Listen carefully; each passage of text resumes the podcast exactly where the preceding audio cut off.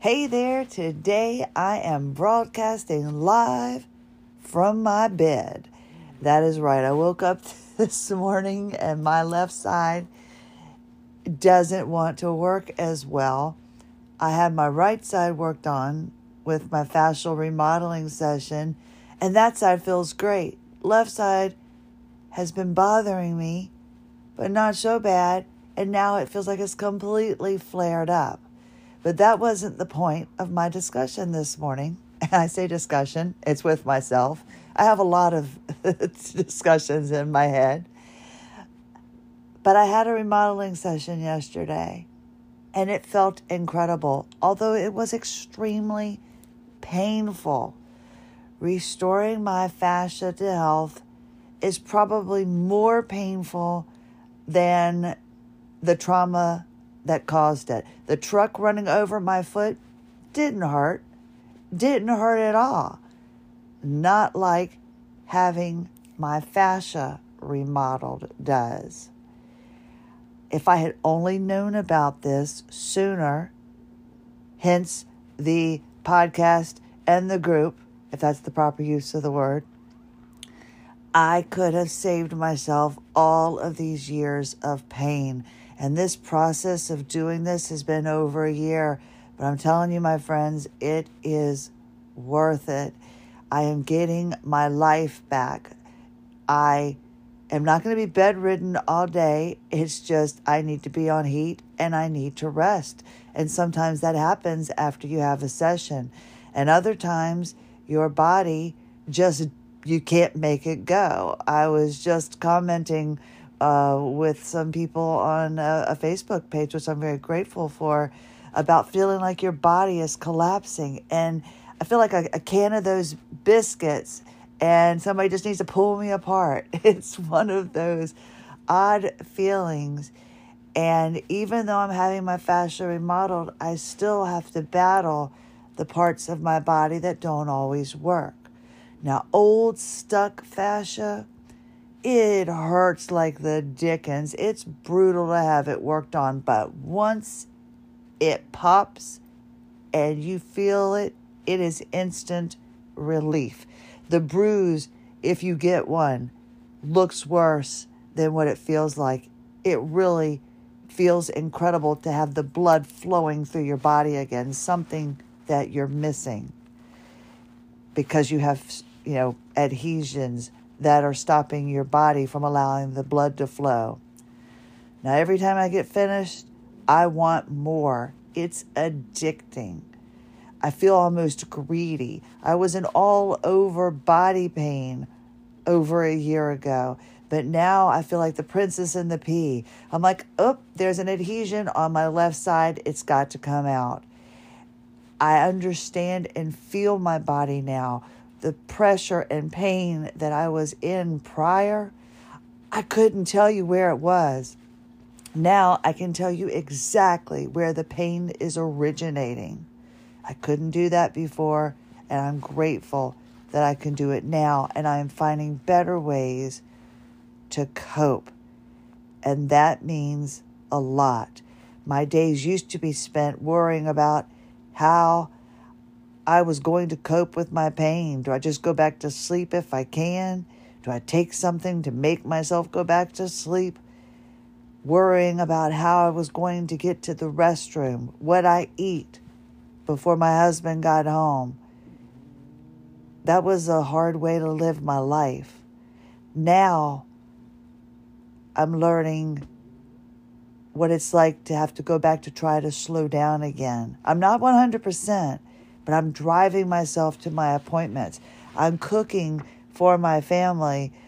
Sadly, not very well, but I am. I'm cooking. I'm even trying to throw Pilates in. I'm trying to learn because I need to strengthen. As I said, I'm not back to the way I was, and accepting that is a daily struggle for me. I feel like a failure a lot of times. Then I remember, and I have to keep telling myself, I'm not bedridden anymore. I'm able to manage my pain. I still take medication.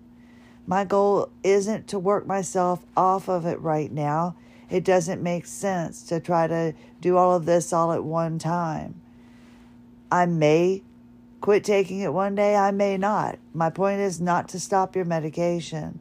I'd love to not, to, to not need it, but right now I'm accepting, at least trying to, accepting that I need it and that I need to allow my body to rest.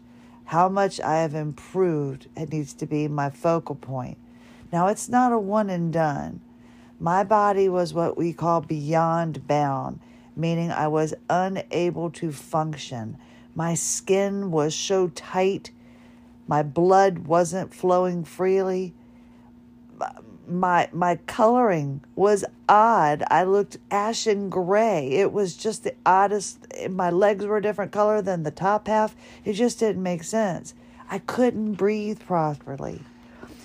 I also have to accept that my insurance does not cover fascial remodeling, the very thing that is giving me my life back, the non surgical, no medication way, so I have to pay cash. But next week, I go to see my neurologist. Now, according to his chart, I'm on seven medications that he's prescribed a surgical neck collar, walking assistance, Bedridden is okay, according to his notes.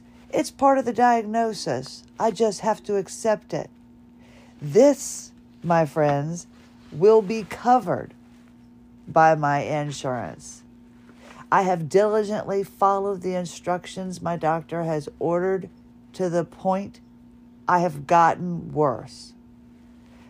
Last night, I was thrilled to be able to stand up and be in the kitchen making pudding for my son. The first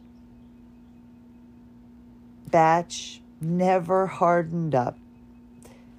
So I made another. Something wasn't right because the pudding just wasn't getting harder. or not, I hate to say hard. That's never mind. I just had a joke. Uh, I, I hate to say hard, but it wasn't getting gelled. I guess the jello part of it, it just wasn't working. So giving my you know giving myself my my my lack there of cooking for the past couple of days i just thought seriously what am i doing wrong it's two cups milk what am i doing wrong how am i possibly possibly screwing this up. So I broke out another box and I started making another batch. And I was reading the directions carefully because I just didn't know what was going wrong. And then I looked, and on the outside it said cook and serve. Cook and serve. It was never going to be edible no matter how long I stirred it and put it back in the refrigerator to gel. I must have gotten the wrong kind. The only cook and serve pudding in this house is butterscotch, and it wasn't butterscotch I was fixing. So, six cups of milk wasted.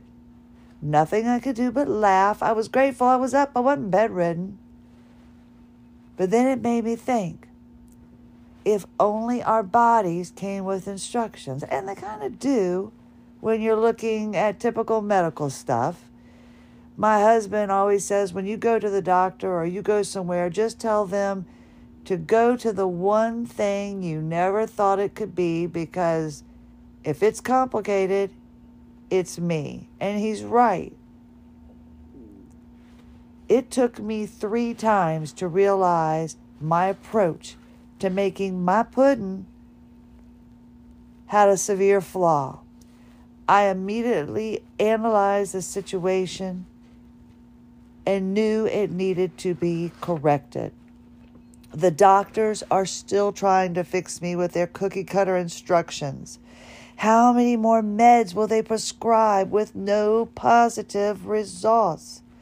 How much worse than bedridden do I have to be for them to change their approach.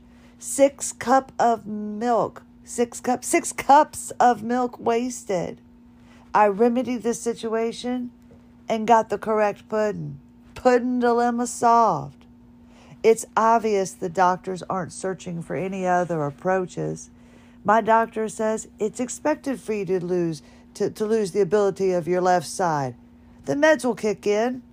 This was seven days after his prescription that he thought I was taking. Not a care in the world. Par for the course, is what he was saying. Just like figuring out my pudding disaster was on me, so is my approach to managing my illness. Now that I know I can feel better, get my mobility back, I can't turn back the years. Yes, it's expensive, but it's the only hope I have to getting better. And my goal is to spread the word enough so that no one else has to suffer needlessly. Even my son is admitting the difference with fascial remodeling, something he didn't want to do. My 14 year old, I know more than you son, had a revelation at his last appointment.